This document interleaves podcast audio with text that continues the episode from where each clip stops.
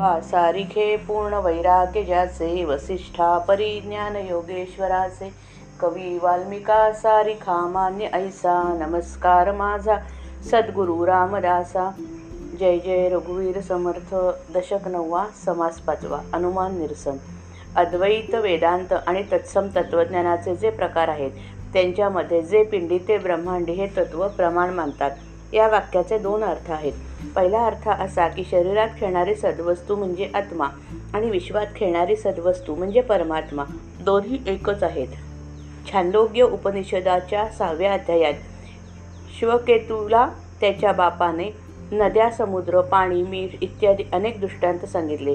दृश्य विश्वाच्या अंतर्यामी वास करणारे परमात्मा स्वरूप किंवा तत् आणि त्याच्या स्वतःच्या अंतर्यामी वा वास करणारे आत्मस्वरूप किंवा त्वम दोन्ही एकच आहेत.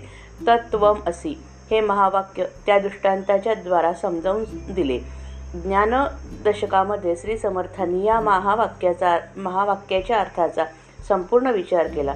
दुसरा अर्थ असा आहे की हे सारे दृश्य विश्व पंचभूतांचे बनलेले आहे. जगामधील प्रत्येक पदार्थ पंचभूतात्मक आहे.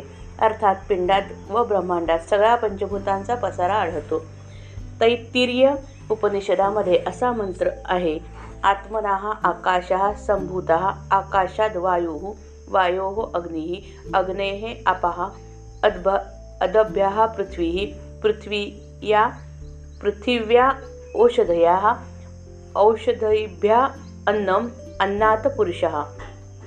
अर्थ परमात्मा स्वरूपापासून प्रथम आकाश आकाशापासून वायू वायूपासून अग्नी अग्नीपासून पाणी पाण्यापासून पृथ्वी पृथ्वीपासून वनस्पती वनस्पतीपासून अन्न व अन्नापासून पुरुष उत्पन्न झाला.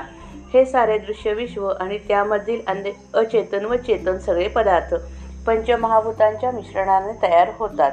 या मिश्रणाच्या क्रियेला पंचीकरण म्हणतात. या समासामध्ये श्री समर्थांनी या दुसऱ्या अर्थाचे विवेचन केले आहे. श्रीराम पिंडासारिखी ब्रह्मांड रचना नये अमुषा अनुमना. प्रचित पाहताना ना मते भांबावती. जे पिंडी तेच तेची ब्रह्मांडी ऐसी बोलावयाची प्रौढी. हे वचन घडीने घडी तत्वज्ञ बोलती. पिंड ब्रह्मांड एक रहाटी ऐसी लोकांची लोकधाटी परिप्रत्ययाचे परिपाटी तगो न सके.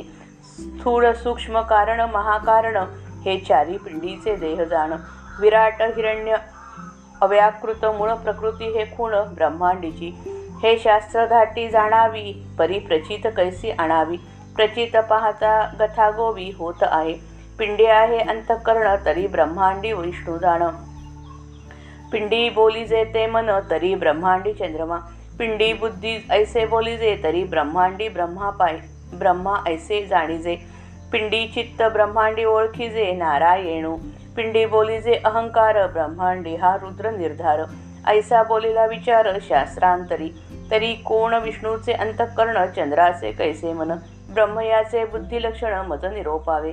नारायणाचे कैसे चित्र रुद्र अहंकाराचा आहेत हा विचार पाहून नेमस्त मज निरोपावा. प्रचित निश्चयापुढे अनुमान जैसे सिंहापुढे आले स्वान. खऱ्यापुढे खोटे प्रमाण होईल कैसे? पर्यास पारखी पाहिजे पारखीने निश्चल निश्चय लाहिजे. परीक्षा नसता राहिजे अनुमान संशयी. विष्णू चंद्र आणि ब्रह्मा नारायण आणि रुद्रनामा. या पाचांची अंतःकरणपंचके आम्हा स्वामी निरोपावी. येथे प्रचित हे प्रमाण न लगे शास्त्राचा अनुमान. अथवा शास्त्री तरी पाहून प्रत्ययो आणावा. प्रचिती वीण जै बोलणे ते अवघेची कंटाळवाणे. तोंड पसरून जैसे सुणे रडवून गेले. तेथे काय हो ऐकावे आणि काय शोधून पाहावे? जेथे प्रत्ययाच्या नावे शून्याकार. अवघे आंधळेची मिळाले तेथे डोळसाचे काय झाले? अनुभवाचे नेत्र गेले तेथे अंधकार. समासाच्या आरंभी श्रोता अगदी मनमोकळेपणाने सांगतो की ब्रह्मांडाची रचना पिंडाच्या रचनेसारखीच आहे असे पुष्कळ लोक सांगतात पण तसा अनुभव येत नाही. उदाहरणार्थ विष्णू ब्रह्मांडाचे अंतःकरण तर चंद्र मन आहे. ब्रह्मा बुद्धी आहे तर रुद्र अहंकार आहे असे सांगतात. पण याची प्रचिती कधीच येत नाही. उगीच शास्त्र सांगते म्हणून खरे मानणे बरोबर वाटत नाही. तेव्हा हे खरे काय ते स्वामींनी सांगावे. ब्रह्मांडाची रचना पिंडासारखी आहे हे काही मनाला पटत नाही. प्रत्यक्ष अनुभव पाहायला गे जावे तर अनेक मतांचा गोंधळ आढळतो. जे पिंडी तेच ब्रह्मांडी असे बोलण्याची एक फॅशन झाली आहे. तत्वचिंतक सुद्धा हे वाक्य पुन्हा पुन्हा सांगतात. पिंडाचा व्यवहार व ब्रह्मांडाचा व्यवहार दोन्ही एकसारखे आहेत असे बोलण्याची लोकात पद्धत पडली आहे. पण त्याचा खरेपणा पाहण्याचा प्रयत्न केला तर ते टिकत नाही.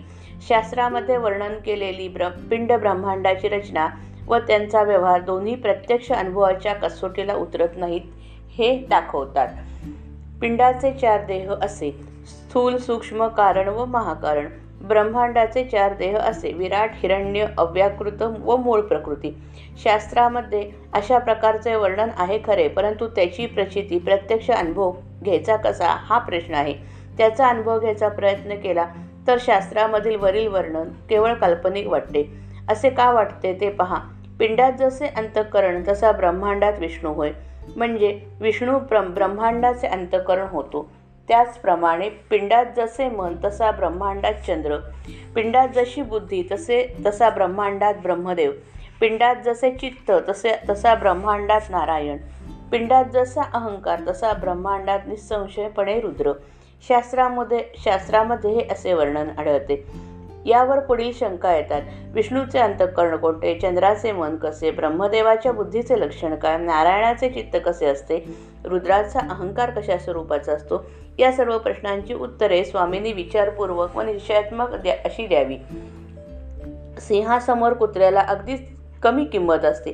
त्याचप्रमाणे प्रत्यक्ष अनुभवातून निर्माण होणाऱ्या निश्चयात्मक ज्ञानापुढे नुसत्या अनुमानाची किंमत अगदी कमी असते. खऱ्यापुढे खोट्याला कोणीही प्रमाण मानणार नाही. व यापुढील दहा ओव्यावरून श्री समर्थांचा विज्ञान प्रधान दृष्टिकोन ध्यानात येतो. विज्ञान म्हणजे निरीक्षण आणि प्रयोग यांनी सिद्ध केलेले ज्ञान झालेले ज्ञान होय. असे जे सिद्धांत असतात ते भूत भविष्य व वर्तमान घटनांचा निश्चित आणि निस्संदेह अर्थ सांगतात. अशा सिद्धांच्या सिद्धांताच्या बाबतीत मला असे वाटते आणि तुला असे वाटते. अशा पोकळ व वायफळ अनुमानांना मुळीच भाव नसतो. ते सिद्धांत सर्व ज्ञानी पुरुषांना प्रमाण बनतात. सर्व संतांचे ग्रंथ एकाच परमात्मस्वरूप परमात्म वस्तूचे बुद्धिनिष्ठ वर्णन करतात. हे अगदी खरे. पण त्यातल्या त्यात परमार्थिक घटनांचा पुरावा आणि सूक्ष्म अनुभव यांचा आधार घेतल्याखेरीज वचन बोलायचे नाही. हा बाणा श्री समर्थांच्या ठिकाणीच आढळतो. त्यामुळे विषयाचे विवेचन करण्याच्या ओघामध्ये परमार्थाबद्दलच्या आणि देवाबद्दलच्या भ्रामक लोक समजुतीवर ते फार कठोरपणे प्रहार करतात. पण प्रचितीचे महत्त्व ध्यान ध्यानात येण्यास खरा परीक्षक पाहिजे. नीट परीक्षा केली म्हणजे खरे काय याचा निश्चय करता येतो. अशी परीक्षा केली नाही तर माणूस अनुमानाच्या संशयजालामध्ये गुंतून राहतो. विष्णू चंद्र ब्रह्मदेव नारायण आणि रुद्र या पाच देवतांची जी पा पाच अंतःकरणे आहेत ती स्वामींनी आम्हा समजावून सांगावी. या विषयामध्ये प्रत्यक्ष अनुभवाचाच पुरावा पाहिजे. शास्त्रांनी काढलेल्या अनुमानांना येथे महत्त्व नाही. किंवा शास्त्रांनी सांगितलेले विचारा सांगितलेले विचारात घ्यायचे असेल तर ते प्रत्यक्ष अनुभवाने सिद्ध झाले पाहिजे.